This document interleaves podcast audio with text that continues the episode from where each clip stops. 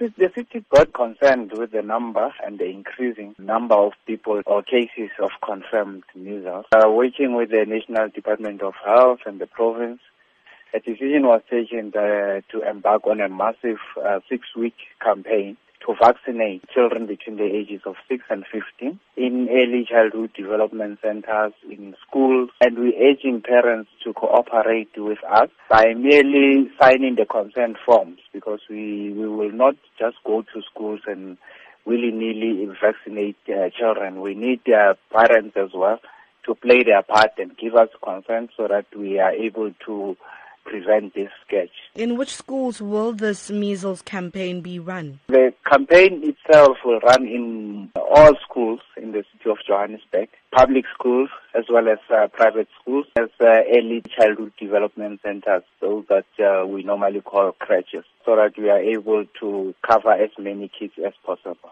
How are you encouraging parents to vaccinate their children? Through our social workers, we engage with communities, with parents, because in some cases where we found this to be happening, it's really in areas people would raise issues of religion as a stumbling block.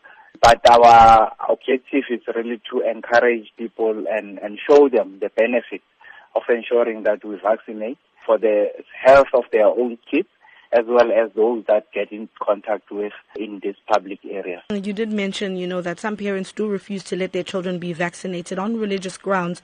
And what would you say to that parent to encourage that parent to get their child vaccinated? We know it's a struggle, but we will endeavor in our power to make sure that uh, we show the benefits of a child that is vaccinated. But what tends to happen at times because of, of that, you find that because the child is not vaccinated, the child falls ill and the child loses a lot of time, cooling time, because they have to be off uh, the school premises. But we encourage parents not to allow the situation to deteriorate to such an extent that the child falls sick and they can't be able to participate in the educational activities and we want to urge uh, those parents as well to be considerate to other kids because of the nature of this disease. The kids play together, kids always hug each other, play together, play around in confined spaces. In a case where a child is not vaccinated and might create the risk for other kids as well.